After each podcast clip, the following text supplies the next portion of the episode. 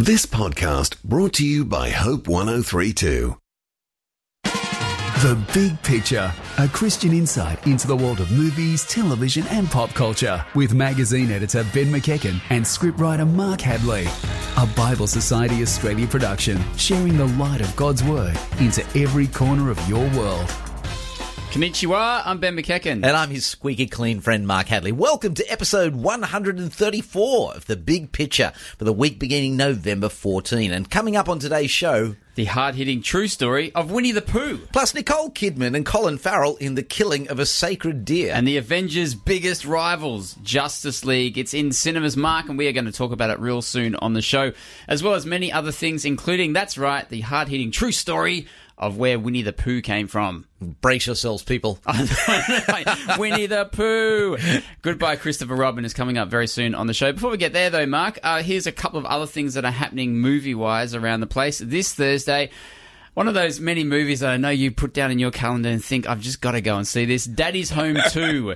I read the script just as you saw that and thought, Yeah. oh, yes, that was me. That was you, yeah. Daddy's Home 2, the follow up to the Rival Dads movie that Will Ferrell and Mark Wahlberg were in a couple of years ago called Daddy's Home. It looks like the sequel's going a bit Meet the Fockers. Like, so Mel Gibson is showing up as Mark Wahlberg's dad and John Lithgow as Will Ferrell's dad. I didn't see the first one. Can't say I'm like huge. well, the, the first one was pretty kind of cringy, embarrassing humour. Yeah. So Was this is, good? Um, meh.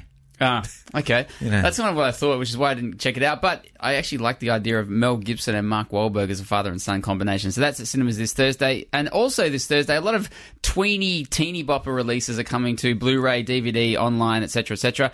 Everything, Everything is one of those, as well as Valerian and the City of a Thousand Planets. Which has great special effects. Which that's that's about all Mark will positively say about that movie. And I think by my last reckoning, for the one thousandth and three hundredth time, there's a Harry Potter box set new edition that's coming out this oh. Thursday. So if you want, if your shelves to have any more space on them For Harry Potter. for Harry Potter. There is a new Harry Potter box set coming out this week on Blu-ray and DVD. Well, you know, it's a very interesting rundown to Christmas on TV. So if you're tuning into TV, next Monday on ABC Me is the event that the entire household at my place has all been waiting for. The Junior Eurovision Song Contest of 2017. Yes. In short, I love Eurovision. Seriously, I, I'd like. I'm I'm down with that. I'm going to be watching that. That's this and week. It, and it gets even better because now it's kids, you know, rather than actually watching adults. So you get to go, wow, ah. Wow, and oh, I'm, I'm in. Yeah. This event sees 17 countries from across Europe and their most talented 9 to 14 year old performers. I mean, I've seen some of these previews for this show, and you see these 13 year olds, you go, wow, you look, well, for a start, you look 22, but um, wow, like the ability of these people. Anyway, this year will take the place of the, uh, it'll be uh, done in Tbilisi Sports Palace in Georgia. Okay. Uh, and Shine Bright is the inspirational theme. Our entrant is Isabella Clarke, a 13 year old from Victoria, who's going to represent Australia singing Speak Up. Actually, go and, if you've got a chance, Google Speak Up, have a look at the video. It is one shot. It is amazing. Know, how- it? Whoever, whoever did this did a really good job filming this. The, no, the music's nice too. I was just thinking about how amazing it is that Australia remains part of Europe only when the Eurovision Song Contest comes around. Uh, Australia, you've done it again. well, there you go. Now, Now, before, mate, we get to our first review of this week, Goodbye Christopher Robin, which is now What Your Kids Are Watching section of the show. Before we get there, here's a true or false to do with the subject matter of Goodbye Christopher Robin, which, of course, is Winnie the Pooh. Now, Winnie the Pooh was written by A.A. Milne. It was a story that had to do with his son, Christopher Robin, and adventures that they invented in their heads. But where did the name of Winnie the Pooh actually come from? Because it's named after Christopher Robin, A.M. Milne's son's bear. But who did they name that bear after? Was it Winnie, who was a black bear living in the London Zoological Gardens? Or was it their great aunt Winnie, a rather large and robust elderly aunt? Or was it the British Prime Minister of the time, Stanley Baldwin, whose middle name was Winnie because of his Welsh heritage? Oh wow! I, I was waiting for the Winston Churchill reference, and it's none of those. No, it's none so of those. There we go. Was okay. it the Black Bear, Great Aunt Winnie, or the British Prime Minister's middle name at the time? You can find out which one of those is true after we talk about Goodbye Christopher Robin. and speaking of goodbye, Christopher Robin, are you a kid? Well, you probably should be in bed. What, I don't know what you're doing listening to this program. Go to sleep. But we're glad you've snuck out to listen to the big picture It is nice to have your ears here. on the crystal set radio that you've constructed with various things from your toolkits. Gather And around the wireless. Were you once a kid, though? I- I let's- was. I there's definitely been was. chance. Whether you were once or are now, Winnie the Pooh is a memorable fellow we know you've had a lot to do with. Goodbye, Christopher Robin is a new drama about the creation of that beloved bear and the real life aftermath of his fame and fortune. Mummy says you're writing a book to stop people going to war. Hmm. I think your book is a jolly good idea. You're the only one that does. I'd really like if you wrote a book for me. I'd definitely read it. Shall we go for a walk? Aren't you working? It doesn't seem likely. Could you think of a good name for a donkey? Eeyore. They'll be gone in a minute. Bees are good, aren't they? They just want to make honey. Yes, uh, I completely forgot about bees. Life is full of frightful things. The great thing is to find something to be happy about. Goodbye, Christopher Robin is set between the First World War and the Second World War. A.A. Milne, who's played by Domhnall Gleeson, is a London playwright, done quite well for himself. He served in, in the First World War, comes back, um, as you can imagine, quite traumatized, quite scarred by the experience. as Actually sets out to write a book ab- against war, really wants to do that at the time. His wife, Daphne, played by Australian actress Margot Robbie, isn't so enamored of that idea. Basically, she just wants him to keep writing funny plays, which is what everyone else around him also wants to do. Oh, just cheer up and have a good laugh. Just cheer up, mate. You'll be right. Um, but A.A. Milne um, sort of soldiers on, excuse the pun, and really wants to write this book. Moves his family from London to the country, and uh, in the country, when he starts uh, befriending his son more, because his young son he hasn't had too much to do with up until this point, Christopher Robin, who's played by his great little actor called Will Tilston, as they uh, form a, a, more of a father-son bond in their rural countryside home, the the the origin story of Winnie the Pooh comes to life, and then Goodbye Christopher Robin from that point um, uh, demonstrates uh, how Winnie the Pooh just went off like a rocket around the world and the massive impact it had, but also the huge impact it had on the family dynamics of the Milne family as well. Now I've got to ask: um, Is you know with the, all the talk of World War One and um, and the shadows of World War Two approaching, and um, all the sort of you know, tension that's going post traumatic stress disorder, I guess, in terms of what's happening with A.A. Milne, is this really a kids' film or is this one of those adult kids' films? You know what I'm saying? We've slotted it into what your kids are watching this week because it's PG rated. It's all about Winnie the Pooh. Well, it's it's well, kind of about Winnie the Pooh. That's more the thing. So, getting to your point, I think a lot of people uh, might be thinking this is a family film to go and see. I'm not. I'm not saying it isn't. But if you're taking your kids along and they love Winnie the Pooh, like my two and a half year old daughter loves Winnie the Pooh. Uh, I would suggest don't take them along because they'll be savagely disappointed by how little Winnie the Pooh. There's not even there's no animated Winnie the Pooh here. It is more about the the creation No of this character. So Eeyore gets a mention, Oh, okay. but uh, and so does Tigger and the and the rest of the gang. But this Piglet. is this is oh, Piglet. Yeah, they're all there, Mark. They're all there. fine. um, but this is like more like saving Mr. Banks. So yes, I think this is an an adults movie for a, a kids movie for adults. Uh, like saving Mr. Banks, that film about the um, uh, Mary Poppins uh, becoming a Emma Thompson and- and Tom Disney Hanks. a Yeah. Disney musical that Emma Thompson and Tom Hanks were in. Much more like that.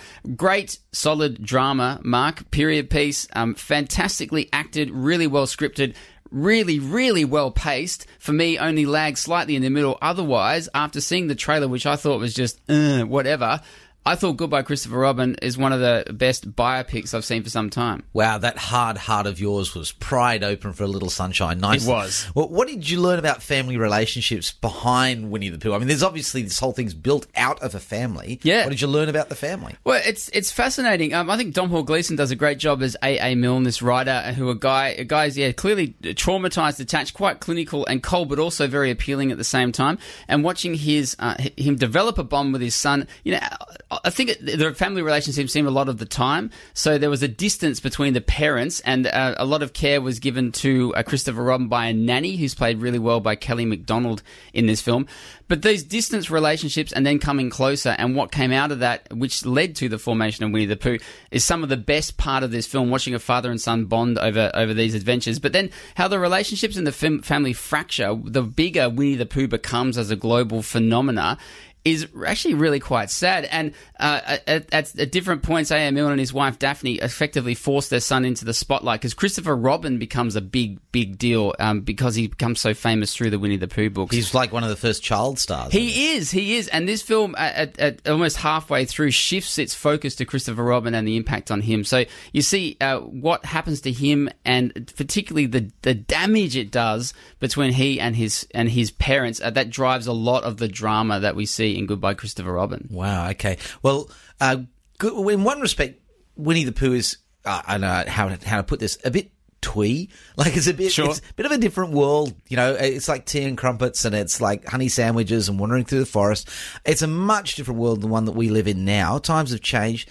Is there some enduring message, something that, that transcends the generations to come to our generation? Yeah, in the last, oh, I reckon, 20 minutes of the film, if you don't come out thinking that this is an enormous parental warning about um, how you should care and look after your kids, particularly in the face of fame, then I think you like you're, you're watching an entirely different movie. Even though this is set um, many decades ago in a vastly different time and world and all that kind of thing, it is so similar to today, where we have more and more and more avenues for people to become more and more and more famous.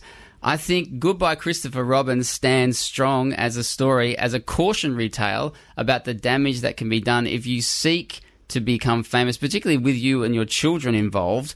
The, p- the potential harm of that is such a risk, you really need to weigh that up. Goodbye Christopher Robin. Robin provides that in spades and will leave you thinking much longer after the credits roll. Wow. Okay. Well, goodbye, Christopher Robin stars Domhnall Gleeson, Margot Robbie, and Will Tilston. Uh, it's rated PG for mild themes and opens at sporting cinemas around our nation from this Thursday, November 23rd. Okay, before we get to the rest of the show, very quickly, here is the answer coming to the true or false I posed earlier about the origins of Winnie the Pooh's name. Is it based on a bear in the London Zoological Garden, based on Great Aunt Winnie, or the British Prime Minister of the time and his middle name? I'm just going with Great Aunt Winnie. I'd like to imagine a woman like that.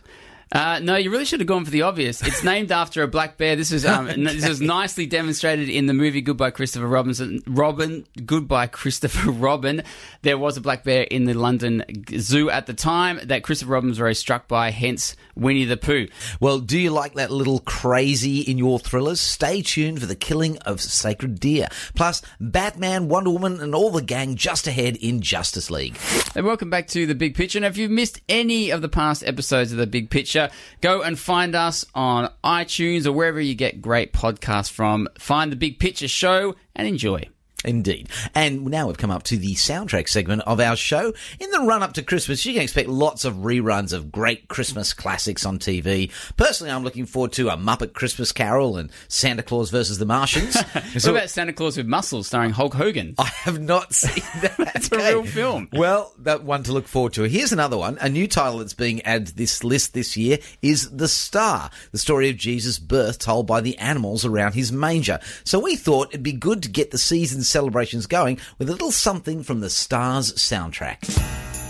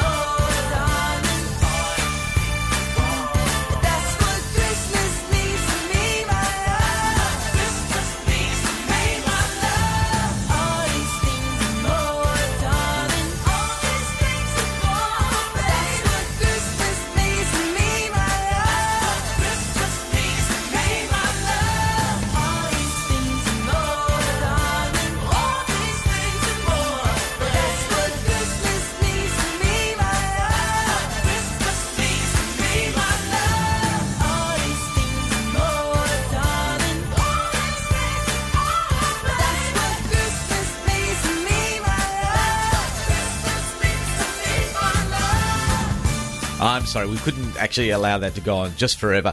Uh, what Christmas means to me is actually a semi-tragic song when you think about it, because Semi-tragic? Well, this It is sounded quite cheerful and film- boppy. The film The Star is really good, and this particular version, "What Christmas Means to Me" by Saving Forever, is by a little American pop band, um, and there it's basically three brothers: Caden, thirteen-year-old, Kai, fifteen, and Kavar Harris, sixteen. Uh, Triple ba- K Harris's. yeah, the, the Triple K. Um, you'd be forgiven for thinking that you'd heard this song before, and that's basically because they're not the first people to cover it. In fact, What Christmas Means to Me has been covered by everyone from Hanson, who they sound remarkably like, to Stevie Wonder. Stevie Wonder's done a version of I that. know, I know. This is it's been covered at least forty-one times, uh, and used in various films and stuff like that. And I think the reason why I chose it for soundtrack is because it's actually one of those semi-tragic things, as I was referring to, that happens in around Christmas time. If you try and create a Christmas film, but you don't want Jesus in it anywhere, you end up with what is really a large amount of sentiment. Uh, and what Christmas means to me has lots and lots of references to mistletoe, uh, but not a single reference to the Saviour of the world. Bit of a pity, but the star itself makes up for that, and we'll be talking a little later in the show about it.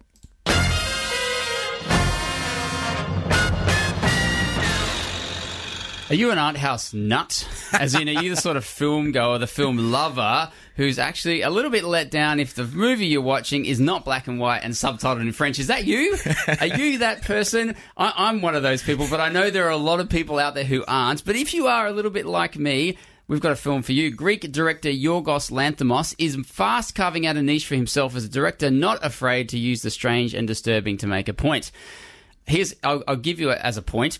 Uh, as an example, in his last film, The Lobster, the hero lives in a world where if your wife leaves you, you have 45 days to find a new partner, or you'll be turned into an animal. Like, see, see what we're saying here? Is he- Are you getting the point? Well, He's definitely creative. yeah, and he's definitely art house with a capital A. Well, Lanthimos' new film, The Killing of a Sacred Deer, goes to great lengths to demonstrate just how many people are affected by our personal sins. Good afternoon. You must be Martin. That's right. You must be Anna. That's right. I brought you some little gifts. That's very kind of you. It's a keyring with a musical note on it for Kim because I know she likes music. What a charming boy. How long have you known him? Quite some time. His father was a patient of mine. I wanted to say one more thing. I'm really sorry about Bob. It's nothing serious. No, it is. So this is basically a psychological thriller, The Killing of a Sacred Deer. It's all about a cardiac surgeon called Stephen Murphy, who's played by Colin Farrell, and he secretly befriend, bef, befriended a teenage boy called Martin. And we're not sure whether or not he's his mentor or there's something else going on. Was that the creepy voice in the trailer the creepy voice guy? in the trailer was Martin. He just sounds creepy. I know, very creepy. Anyway, Stephen introduces the boy to his family, including his wife, uh, Anna, played by Nicole Kidman. Our Nicole our Kidman, Nicole. Australia's own Nicole, Nicole Kidman. Kidman, and their two children. And Stephen eventually reveals he's the son, this Martin is the son of a man who died on his operating table three years ago. Now, Stephen's two children then mysteriously ill. Martin is a very strange fish, almost touched, you would say, uh, and he reveals that his sickness is revenge. This sickness is revenge for Stephen killing his father on the operating table. You're not quite sure how or why this could be. It's it's very strange. Um, but Stephen's children will die, Martin says, unless the surgeon chooses one of the children over the other and puts that one to death. So I know. So the killing of a sacred deer is this psychological thriller built around an impossible choice for a parent, beginning with an essential admission of guilt. It's bizarre. It is art house in every sense of the word. But Mark, just how art house is it now? It's got Colin Farrell and Nicole Kidman, big name stars in this film, The Killing of a Sacred Deer. So then, therefore, how art house really is it? Well, I think most people will be looking at um, Colin Farrell and Nicole Kidman in the ti- in the sort of promotions of this film and be going, "Oh wow, well this is mainstream." So I really want to pre- prepare you. Yorgos Lanthimos is a guy who's just carving out a space for the bizarre, uh, and like many European art house films, there's a fair bit of nudity. There's casual sex. Uh, and it actually really left me questioning the Australian Classification Board's decision to give this uh, the label strong themes without any. What does that even mean? I know. Well, it basically means that, yeah, like I said, there's sex in it, there's nudity, there's all sorts of things. You could have been a little more specific with Yeah, that. yeah. And this is one of those films that critics love. Like they'll just go, "Oh, the dramatic sense of timing," blah blah blah. Is that how critics talk? That's how they do. Right. Uh, I've been sitting talking to some of them. It's very hard to talk to them, and, and that will leave most audiences though bemused. I mean, that's the sort of film you walk out and go, "What was that that we just watched?" Um, it is operatic in structure, so it begins with this orchestral music, and then it finishes with a finale of orchestral music. Um, the style is very much like a Greek tragedy play. There's no emotion in the characters; they're all just saying their lines flat um, without intonation or anything like that. It is crazy. The whole script really couldn't have happened in the real world. So you understand what we're looking at is a lesson of some kind. It's constructed to just teach you a lesson. So it sounds very high art rather than the sort of film that people are just going to, oh, what am I going to see on Friday night? Oh, I'll go see The Killing of a Sacred Deer and buy a big box of popcorn and a choc top and sit down and, and really enjoy this. But you did just mention then that something about a lesson. So, okay, I'll, I'll bite on that, on that for the rest of us. What's the lesson in Killing of a Sacred Deer? Even if we weren't going to see it, because it sounds like you're not necessarily recommending it to Well, people. I, I would say you've got to have film endurance to go see something like this. Like you really want to say, okay, I'm a film watcher. I'm interested in all sorts of different types of film. And I would say that the lesson is why you should see the film. It- because I don't think I've seen this lesson in a film for years and years and years. So the whole idea um, is in the title. The killing of a sacred deer is this reference to a myth, okay? Ancient Greek myth about a fellow called King Agamemnon who uh, killed a sacred deer belonging to the goddess Artemis. And so she takes such, this goddess takes such a dim view of what's happened that she um, says, you're going to lose your daughter if you want your kingdom and your, your um, mission to continue. Right. You know, so it's, it's Right. basically the idea that uh, it's not just we've had plenty of films that tell us that our sins will find us out. Okay, the idea that eventually you can't hide from your sins. Plenty of films will tell you that one. But what I don't think very many films at all will tell you is that your sins will not only ruin your life, they'll ruin your family's life, they'll ruin the lives of everyone around you. Uh, and that's actually an interesting thing that I think that Lanthimos has done us a favour to draw into focus because we like to think that we can get away with things so long as others don't know. But Lanthimos suggests that our wrongs leak out and they affect everyone around us. But don't you reckon that just sounds a little bit unfair? Like, like to present the consequences of sins as bleeding out so far as to affect the lives of all others? Because often there are sins that we commit that don't seem to affect others. So is this film being a little bit unfair to this character Colin Farrell's playing? It seems that way. Um, it it definitely sounds unfair to our normal Hollywood tuned ears. Okay, the idea that in real life, um, people don't deserve to suffer for other people's sins. But actually, if you think about it, in real life, people do suffer for other people's sins. Like an investment banker sins and the whole economy goes up in flames. Okay. Or a politician sins and his whole party can be tarnished. Um, or a father sins and it affects the future of every member of his family. Okay. And, and so this is what Lanthimos is getting at is that there's not just you, you know, you'll pay for your own crimes, but you've got to remember that your crimes have a massive effect. And, and the Bible actually says that, you know, I think some people think these are the unfair parts of the Bible, that sometimes sin plays out to the third and fourth generation, the Bible says. But the Bible's not saying, look, um, I can't wait to, as, as if God's sitting around going, I've got to find more people to smite.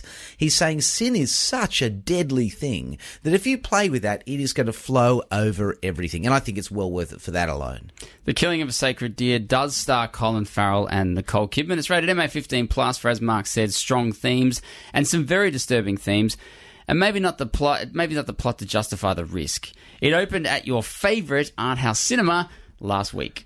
DC's answer to the Avengers, the Justice League, are just a few super punches away. Do Batman, Wonder Woman, Aquaman, The Flash, and, and Cyborg uh, live up to the legend? We'll find out. Welcome back. Now, before the break, Mark discussed this new art house film, The Killing of a Sacred Deer, that stars Nicole Kidman and Colin Farrell. If you missed that review, you're in luck. Go to the bigpicturewebsite.com and find the podcast of our show and listen to your heart's content. Now, The Killing of a Sacred Deer was about illness and death and all kinds of serious stuff. Over at insights.uca.org.au, you can find a really great article on the Christian approach to dementia about how what influence it might have, what impact it might have if we change the language and approach to this prominent yet often poorly handled illness. And particularly for Christians and coming from a Christian perspective, what might it look like for dementia and particularly people suffering with dementia? What might it look like for them in Australia around the world if we change the way we approach that. You can find that at insights.uca.org.au. Insights is a big supporter of Big Picture. We also love getting behind what they do, including pointing you towards the various movie and TV content that they have over at Insights, which also contains some of the brief yet informative chats that Mark and I have every week about the most notable movies and TV around. Go there for Murder on the Orient Express or Stranger Things Season 2, all that and more from us and Insights, insights.uca.org.au. Yes, plus another great supporter of the show is eternitynews.com.au. And so if you're thinking to yourself, wow, I'm enjoying this internet journey of mine, I've found all sorts of interesting things over at Insights, jump over to eternitynews.com.au. You'll find even more interesting things. Actually, check out our special Eternity videos. Uh, we've done one recently about disabled is as disabled does, as we've been talking about disability, what you can learn about living with disability from the new film Wonder, plus a little bit of my own family life thrown in too. And of course, all the latest uh, reviews of releases like Justice League, Suburbicon, Murder on the Orient Express, eternitynews.com.au.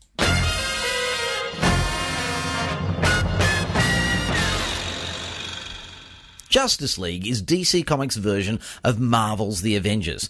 Batman, Wonder Woman, The Flash, Aquaman, and some human robot called Cyborg team up to take on an intergalactic bad guy who's keen to overpower our planet. Sound familiar? Yeah, it's basically the plot of every superhero film you've ever heard. Ben checked out the latest blockbuster though and noticed how superhero stories tend to tell us the same thing about threat, hope, and salvation. Arthur Curry, the Aquaman. It's on him. Organic and biomechatronic body parts. He's a cyborg. You should probably move. Barry Allen. Whoever you're looking for, it's not me. So, Mark, Justice League is all about a world where Superman is dead. Uh, that's not a massive spoiler because uh, if you've He seen, did die. he did die uh, according to a certain film called Batman vs Superman, which died a bit of a death at the box office. Let's let's be honest. But along Justice with, League, along with the Man of Steel. yeah, but Justice League is hoping for different results. So, in this world where Superman uh, is dead, uh, there seems like hope has left the world entirely. And uh, Bruce Wayne, played by uh, Mark's favorite actor Ben Affleck, Bru- Bruce Wayne slash. And this is giving the game away. Batman, Bruce Wayne, uh, decides to run around the world and recruit a bunch of people. Uh, he mustn't know that the Avengers are around in the same universe. He doesn't go and look for Iron Man. I guess they've got their own team, Iron Man and Captain America. He doesn't try to recruit off the other team. Instead, he goes and finds other superheroes, including Wonder Woman, played again by Gal Gadot, who now that's what her second superhero outing in the same year. Wonder Woman. Wonder Woman was this year, wasn't it? That was This one of the best films of this year. I know it was one of the best. In fact, that's one of the things that people are going to be looking at. Will Justice League be as good as Wonder Woman? Yeah, yeah. So Wonder Woman joins the team uh, along with with uh, with Batman heading it up, um, Aquaman and this guy called Cyborg who I I'd never heard of, and and the Flash, and they all team up because there's this intergalactic bad guy called Steppenwolf. Well, If you can believe not, it. not to be mistaken for the heavy metal band Steppenwolf. No, not not not at all. Uh, voiced by the great Irish actor Ciarán Hinds, who uh, has come to Earth to reclaim three boxes that are spread across the world. That, according to Steppenwolf, if you join all these together, the unity will be formed, which is basically ultimate power. And of course, because he's a bad guy, he wants to unleash that ultimate power in a negative way for the rest of us. So, what are the Justice League going to do? They're going to try to save us. Just quickly, before we get into the film, don't you think it would have been a little more interesting plot if the heavy metal band Steppenwolf had been the villains? uh, hadn't given it a moment's thought until now, and I'm going to answer yes. Okay, so DC Comics have struggled a bit to compete with Marvel movies. They If- have. They, maybe they should have taken my notes about Steppenwolf as the villains. Maybe Do- they shouldn't. Does Justice League rival the Avengers? That's what we want to know. N- Uh, I don't. I don't think so, Mark. It is better than Batman versus Superman. I'll definitely give it that, but it's not as good as Wonder Woman. I thought. So better than a trip to the dental surgery, but not as good as Christmas. Uh, that's that's a that's a reasonable an, analogy. Look, um, you you are exactly right. The DC Comics um, stable of superheroes, most prominently led by Batman, Superman, Wonder Woman, have just not done as well recently, apart from the Dark Knight films, against Marvel, the Avengers, X Men, um, all that all that kind of crowd. And they what they, what Justice League uh, doesn't have, or what the Avengers always seem to have, is a better grasp on how to be funny, light-hearted, but also engaging and interesting, and also the chemistry within the team. I didn't find that the, the this the, this league actually had much going on up on screen together when they when they banded together and tried to unite. They look the film admirably tries to chuck in a lot of banter and uh, the usual heroics and the struggles with being part of a team and big action set pieces. I understand there is at least one very funny scene where um, Aquaman accidentally sits on Wonder Woman's rope lasso of truth. Lasso of truth. that, that's right. Look, there there are these moments of that, and uh, there are more than what you might expect. Particularly if you were writing off um, DC Comics after Batman versus Superman. But that would only be the case if you hadn't seen Wonder Woman, because again, that film I thought like refreshed, revived, suggested that DC Comics could rival what Marvel is is doing. That was a really that was a movie that I thought injected new blood into a fairly tired genre, the superhero films with Wonder Woman. Here on Justice League, look, she gets a reasonable run. Wonder Woman, Gal Gadot does another fine job. But overall, Justice League will not tear down the Avengers. It just can't do it. So it sounds like you're cautiously recommending Justice League to superhero fans. I, Um, look, I am, I am. There's plenty out there that, that love Batman, Superman, Wonder Woman. I don't know who this cyborg guy is. He, he seems like he's come from Marvel Comics, like a back edition somewhere, you know, in the 1960s, and being roped in because he's an African American character. I can't see much other reason why he's part of of this, and why some other more prominent. DC Comics figure like Green Lantern. Is Green Lantern part of the Justice League? Well, he, he will be eventually, I believe. Hey, listen, Eventually. for for what it's worth, if I think Cyborg is trying to represent the common experience that most people have with their MacBook Pros, okay, because he's uh, he's kind of melded with a supercomputer that's constantly upgrading itself and and seems to be causing more problems by its upgrades than anything else. See, doesn't that sound like MacBook? Yeah, a little, Yeah. a little, a little bit. Uh, look, this is again from director Zack Snyder, a name you may not know, but he's the guy behind the recent Superman film, Man of Steel, and behind Batman versus Superman. Look, I think he's fine as a director, but he can tend to be quite predictable in the way that he packages things up, the sort of performances that he gets from people, and I actually not really down with the look and feel of these films. I think that uh, special effects are often really quite dark and gloomy, and I don't, I don't quite understand like the. There's so much going on, but it feels to me a lot like a video game. I don't understand why they've gone for that look and feel so often in these DC films. Yeah, yeah. Uh, just quickly, if you had to weigh up, I mean, the other big release that's sitting on the other side of this of this equation is obviously Thor Ragnarok. If you had to weigh up Thor Ragnarok versus Justice League, you've only got one ticket to buy. What are you buying? Thor, hands down, uh, uh, because that a little bit like Wonder Woman refreshed this tiring genre of superhero films just by tweaking things a little bit. And very similarly, Thor Ragnarok and Justice League are very predictable storylines. You should know exactly where it's going. The villains tend to be all the same, etc., etc. But Thor Ragnarok breathes some new life into this, where I don't think Justice League really does. Well, do you find it amazing how superhero movies basically tell that same story? I do, I mean, the- well, I mean, we're always needing to be saved. That's kind of a like a, a given. It is. It is. Even though uh, Justice League, as the Justice League are going about doing their thing, it doesn't seem like ever that humans are really in threat. Like humans never seem to be part of the equation, apart from um, the Justice League talking about how much humans need salvation. It seems like they're going about their fighting of Steppenwolf as if like no one on the planet exists. Like no, just humans don't really factor very much. But yes, Mark, uh, one of the things that struck me about Justice League is superhero movies tell this same story over and over of this desperate need that humanity has For to be- someone to turn up. to up. be saved, and and the language of hope and justice and salvation is rich and ripe all the way through Justice League. What I was struck by though is how the Justice League, like plenty of other superhero characters, sort of just talk about it like it's a job. Like like heroes just do what heroes do. That's what Thor says. Justice League presents a similar equation, but it does strike me as they're just going about doing a job. They're super gifted and they seem to want to do the right thing or be good as much as they can. So therefore, they're going to save humans. Guess we better. Yeah, I guess I guess we better. And so for all this talk, and then right at the end of towards the end of Justice League, it, it reminds us that um, heroes point to the fact that hope is real. I was thinking, well, if hope is real and heroes point us towards that, would that also mean that heroes point us towards salvation? That's a reality. Like, we really need to be saved. And if that's the case, would we not go looking for someone different to the superheroes in Justice League or anywhere else? Or at Because- least someone real. Yeah. at, at least someone real, because they just seem to be doing a job. What if someone went beyond that and went in love and self sacrifice and was doing it so much for us out of compassion and care and mercy that they wanted to save us? Wouldn't that be amazing? And if that was real, wouldn't you want to latch onto that? Hmm. Bible, anyone? Okay, right. Well, Justice League stars Ben Affleck, Gal Gadot, Ezra Miller, and Jason Momoa. It's rated M for action violence. Is now fighting for your salvation and box office dollar at a cinema near you. Still to come on the big picture, the original Batman movie. Does Adam West beat Ben Affleck? Yes. And marks top five strangest superheroes that deserve a movie. Welcome back. Justice League that we talked about before the break stars Mark's favorite actor of all time, Ben Affleck. I repeat, favorite actor Yes. of all time. That would be untrue. Uh, it's but what isn't untrue, what is true, is that Ben Affleck stars in Justice League as the latest big screen version of the Cape Crusader. Before him, plenty of others have had a crack at the bat. At everyone from Christian Bale to Michael Keaton, and if you can remember this, where most people try not to, George Clooney. Now, while you might struggle to remember all of the Batmen and the Batman movies, we're willing to bet that you didn't know the original Batman movie was released in 1966. 1966 mm-hmm. Batman the movie. So for the vault this week for our superhero education, Empire Magazine's Dave Brown takes us back to the funky first outing of Batman on the big screen. It's very groovy. It's a spin-off of the old TV show, so it stars Adam West and Burt Ward as Batman and Robin.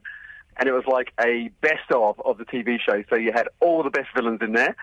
And these are classic actors playing the brilliant bad guys. So you had Cesar Romero playing Joker, you had Burgess Meredith playing the Penguin, uh, Frank Gorshin playing the Riddler, and Lee Meriwether playing Catwoman, but who was a change because the TV show also had Julie Newmar and Eartha Kitt as, as Catwoman. And the bad guys all got together and dehydrated the world's governments and leaders and held them to ransom. And that's basically the plot. And it's all kinds of awesome. All kinds of awesome, but just going back to the bit where you said the plot's about them dehydrating world leaders, like they were a bit thirsty. That was that was that was all of these villains, which sounds amazing. In one movie, you get like somewhere around ten villains almost conspiring, and the best plan they can come up with is to make world leaders thirsty. Look, I did say this is awesome, but I also should add, look, it's very, very silly, very, very camp, and very, very daft. The TV show when it came out, it, it was always meant to be funny, but there was a little smidge of seriousness in there. But I think they soon realised that people actually like the funny stuff and they like the silly stuff. So this had Batman grooving in discos. It had him hanging over the ocean on a uh, on a uh, rope ladder, and a shark jumping up to bite him. So he pulls out his uh, shark repellent bat spray. Holy shark repellent bat spray! I know. How awesome is that? Like everyone in Australia should have one of those connected to their utility belt. So, Dave, uh, that's some notable parts of the uh, that original Batman movie from the '60s. Anything else that stands out to you, particularly in contrast with where Batman has gone on screens? Everything from the Tim Burton movies in the '80s, '90s, into especially the Dark Knight films from director Christopher Nolan. How do you think this original then compares with where modern audiences best know Batman now? It's like chalk and cheese, really. I guess the Tim Burton films watched now kind of come across as a, they were really serious then, but you watch it now with the Prince soundtrack and Jack Nicholson going OTT as a Joker. They're pretty camp. So really, that was like the stepping stone to kind of Chris Nolan's Batman films, which are and just and Batman in Justice League, and they're super serious, and you just couldn't get further away. It's kind of like War and Peace versus Play School, almost. they are so in in terms of style and and kind of just just the way they portray the character. I mean, Nolan's Batman's obviously just so serious, and whoever plays him, whether it's a you know Ben Affleck nowadays, it's like or Christian Bale, so serious and always a gruff voice, whereas. Adam West Batman was like doing the Bat Susie and, and just being very, very silly. But Dave, uh, to finish up on that original Batman movie, in all seriousness, if you are a serious Batman fan, you definitely have to check out this film. Do you not? You do. Look, even just for curiosity, I think I think anyone who didn't grow up in the '60s or didn't watch the TV show in its numerous reruns in the '70s will probably raise an eyebrow or two. But I think completely still need to see this just to see that a completely different direction the Cape Crusader could go.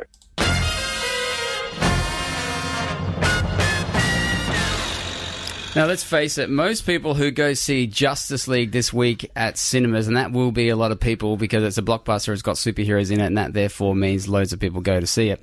Those who are going to see it are going to be met with a whole new superhero they've never heard of. I was definitely one of those at the preview I went to. I am certainly talking about Cyborg, a character who's become fused with an adaptive learning computer that continually upgrades his abilities, etc., etc.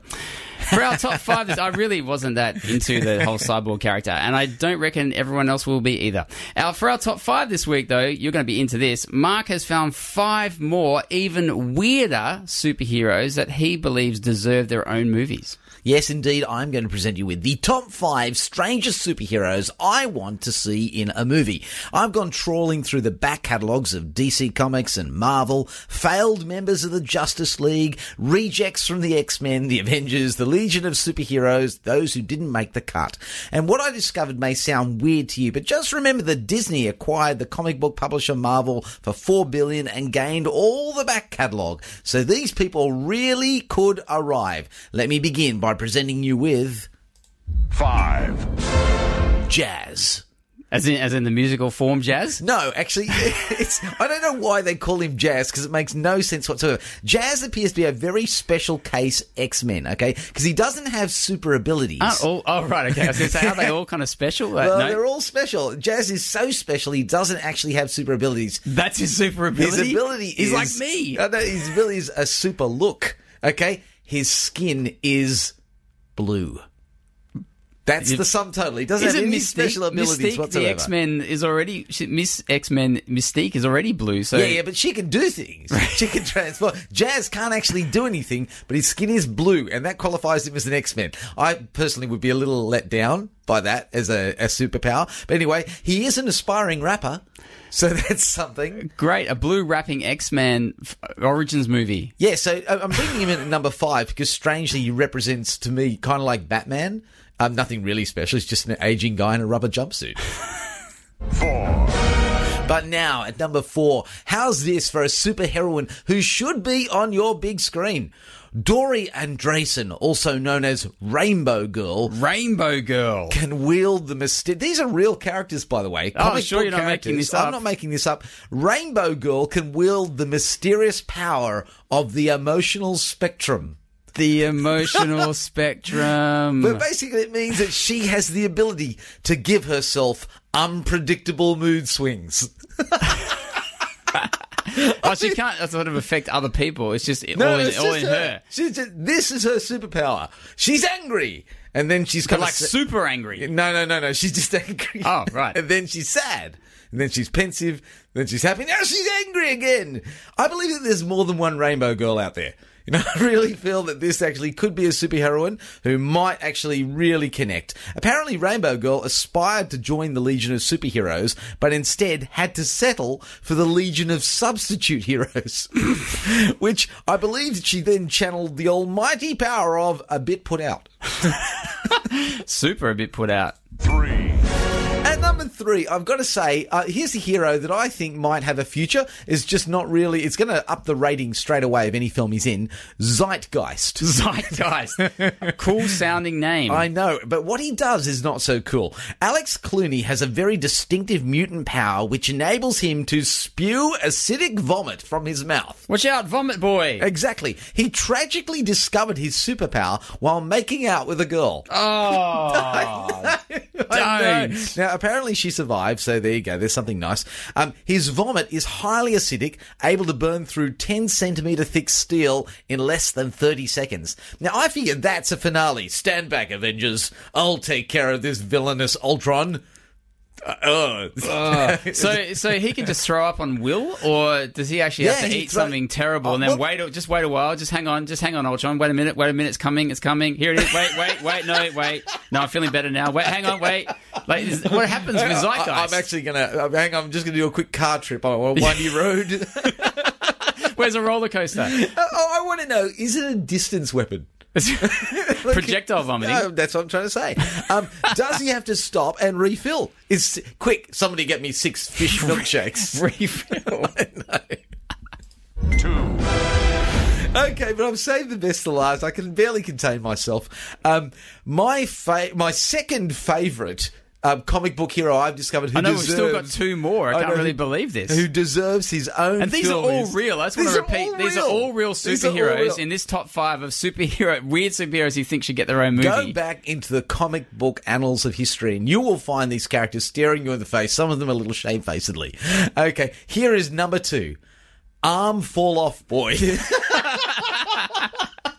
no, I've got to say, I'm just going to say that again because some people are now pulling the car over to try and work out what I just said. Yeah. Arm Fall Off Boy. Guess what Arm Fall Off Boy's superpower I was is? just scratching my head about what could his possible superhero p- superpower be. Well, let me put it this way: you wouldn't be scratching your head with both arms. Oh. Okay. So you see, arm fall off boy's superpower is that he can detach one of his limbs and use it as a club to beat evildoers. So basically, he takes his arm off Yeah, and I- smacks people around the head with it. yep. Sadly, he was actually denied entry into the Legion of Superheroes. Ah, like Rainbow Girl. I know, which I feel like is not very, you know, disability inclusive. No. People should have thought about that one. No, she got angry and he just tore his arm off. well, he just took an arm off. and I don't know. Anybody want this? it's useless to me now. I know. But I've saved the best to last. Have you, well, I'm, I've been pretty staggered by um, Fall Off Boy, Zeitgeist, Rainbow Girl, and who was at number five again? Oh, that's right, Jazz. Okay, well, wait for this. This is the character who will be. I, I, I guarantee within within minutes of me announcing this, some producer, someone will go, "Hang on a second, there's a missed opportunity." This character will be gracing a great screen near you. Hell Cow.